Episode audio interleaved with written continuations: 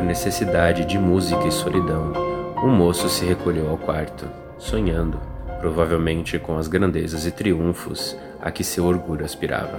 Seu rosto estava triste e moroso arrastar de seus pés alçava, escada acima, uma sombra fatigada. A vida para si era a mesma do viajante em uma estrada sem fim, à vista de um horizonte que sempre fugia.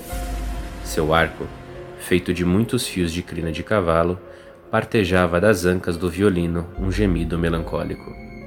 De certo, a voz da solidão abafava as harmonias que cantavam na alma deste rapaz.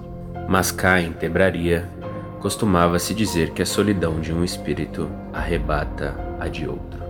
Mistérios Narrados Contos apresenta A Mulher na Janela, um conto de M.R. Terci.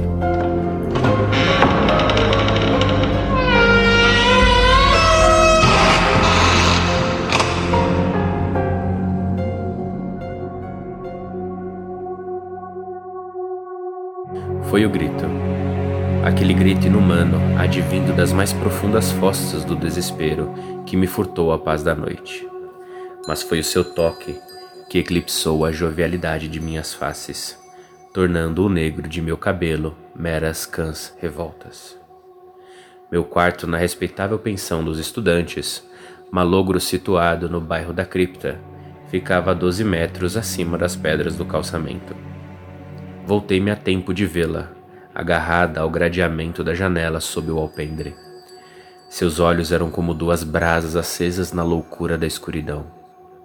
Corpo, ar e grito, possuídos por sementes de dor.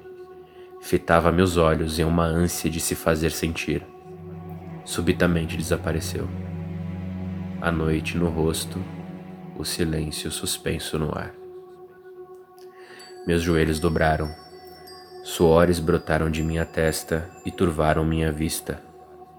Minhas mãos buscavam ao peito procurando sentir o coração. Ali está, o ritmo, a batida. Apenas me faltava o ar. Quando acordei, a primeira luz da aurora, com as vestes empapadas de suor e a memória suspensa em lonjuras de terror, era refém de uma sede terrível que me fez esvaziar em um só gole a moringa de barro depositada em meu criado mudo.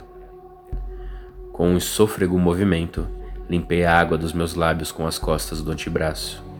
Doía minha garganta. Uma urgência que não se nomeava crescia em meu íntimo. Apesar do sol mal se debruçar sobre o céu, as horas se fariam poucas até o anoitecer. Desci a escada amparando-me, como faria um velho, sob o corrimão. Minhas vistas, e, não obstante o despertar do sono profundo, estavam cansadas. A visão de tudo era turva. Bem sabe, meu irmão, ficaram por lá os meus olhos, perdidos naquela janela, perdidos com ela. A morte, em um tempo de coisas maiores, a pendurou em minha janela para que seu fantasma pudesse levar a minha alma. Desejava, contudo, conhecer na morte a vida que se finou entre mentes durante o café, descrevia a todos os hóspedes da pensão a sua imagem e semelhança, para que alguma luz de reconhecimento humano pudesse olvidar o caráter fantasmagórico da criatura que tanto me medrou. Nada. Ninguém soube lhe dizer o nome. Tampouco souberam meus entrevistados de que se tratava de uma morta.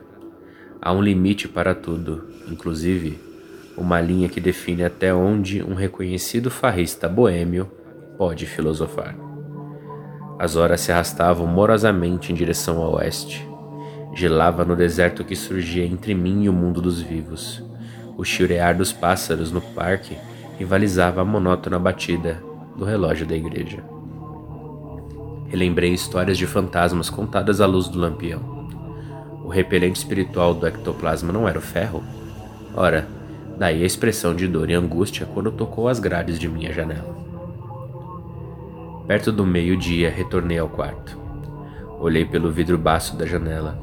Nenhuma marca dizia coisa alguma de sua ausência.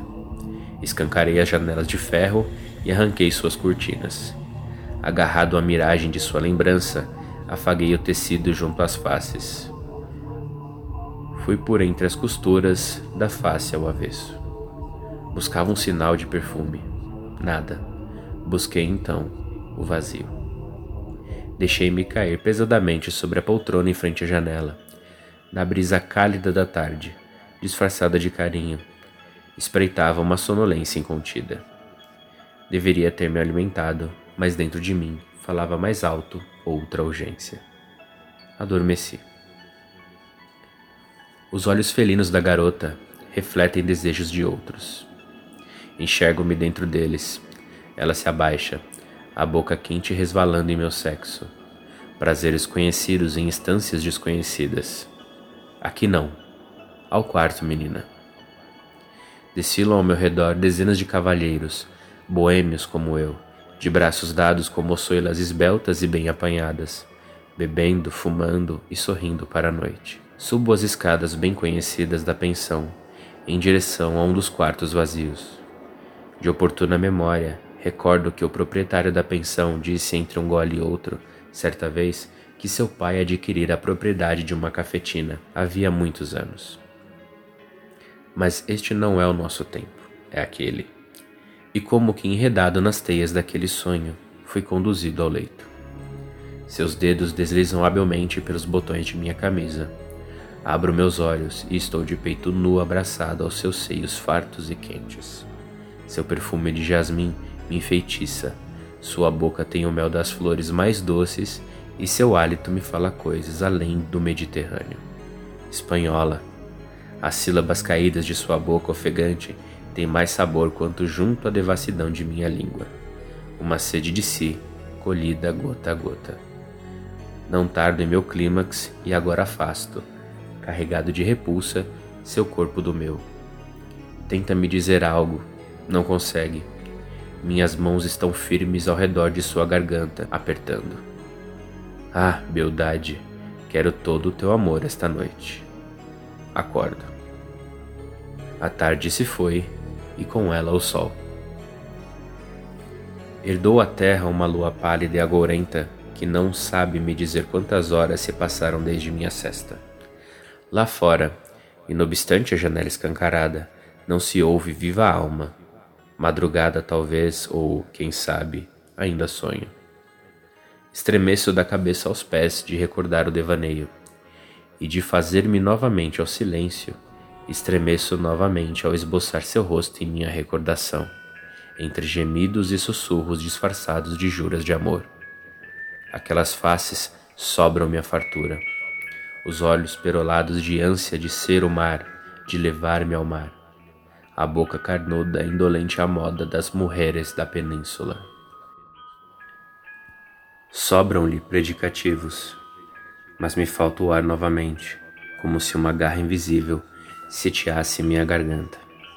Ainda assim, desejo-a no tanto que me falta. A brisa sopra. Jasmim. O luar sincopado se apagou momentaneamente e fez surgir à janela aquela mulher. Olhou em minha direção como se eu estivesse com o peito forrado de tanto amor e somente no sol de meu abraço pudesse se aquecer. O ferro fora de seu caminho adentrou sem delongas. Sob o tecido transparente de seu vestido, não havia a mover as pernas. Os pés descalços apontando para baixo, sempre suspensos do carpete, eram de uma palidez fora de qualquer comparação. O rosto repleto de veias escuras, tremendo espasmodicamente. As luzes de seus olhos estavam apagadas, imersas em uma profunda e irrenunciável escuridão, de onde mal se divisava o contorno dos orbes covas negras que ameaçavam me arrebatar para o sono, da qual eu jamais despertaria. Circundei a poltrona de leitura buscando alguma ilusão de abrigo. Ela parou e ergueu a face ao bugínia. Curvou ligeiramente a cabeça em direção ao ombro direito. Quando finalmente entreabriu os lábios, foi o grito, o grito hediondo de uma morta que novamente eu ouvi. No ato reflexo de levar as mãos aos gemidos, Penso ter aberto alguma vantagem da qual a aparição não se furtou. Avançou célere através do quarto, derrubando a poltrona sobre meu corpo, e com as mãos frias de cadáver, agarrou os meus cabelos enquanto urrava a dor invisível de algum tormento indizível. Sem forças para resistir àquele abraço de danação, me deixei conduzir, arrastado, para algum destino terrível, enquanto os últimos resquícios da luz do mundo escoavam de minha consciência. Tu poderás ter todo o meu amor esta noite. Ela sussurrava em meu ouvido. Encontraram-me na manhã seguinte, desacordados sobre a sepultura de uma jovem meretriz que cessara de existir próximo ao ano de 1902. Minhas roupas rasgadas e imundas cheiravam a campa aberta das sepulturas. Não tardaram a especular que, embriagado, eu ousara violar alguma sepultura à caça de saciar algum desejo doentio. Naquela mesma tarde, encerrei meus estudos junto aos mestres da universidade e regressei cheio de vergonha e desonra à herdade de minha família sob o pretexto de tratar alguma debilidade emocional que afetara a minha percepção das coisas durante a época das provas de outono. As pessoas pensam que eu enlouqueci. Contudo, mesmo agora, longe do bairro da cripta, enquanto desaparecem as marcas de meu pescoço e mingua aquela sensação de sufocamento, eu não ouso abrir os caixilhos de minha janela para o luar, porque é sempre treva no bairro da.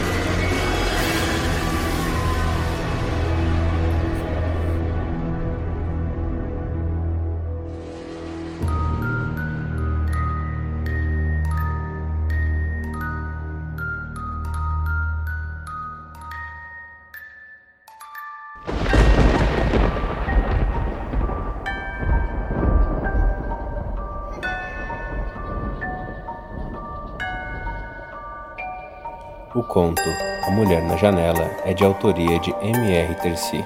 Terci, muito obrigado pela honra de poder narrar um conto teu. Que Grana Buelo ilumine seu caminho e que você sempre encontre refúgio no bairro da cripta. Este é o Mistérios Narrados. Até a próxima. Estranho. Mistérios Narrados é um podcast do feed do Papo de Louco, criado e produzido por mim, Thiago Souza e editado por Luciano Munhoz. Não se esqueça de nos seguir no Facebook, Twitter e no Instagram. Se gosta do Mistérios Narrados e quer enviar sugestões ou tem interesse em parcerias, entre em contato pelo e-mail contato@papodelouco.com. Até a próxima. Estranho.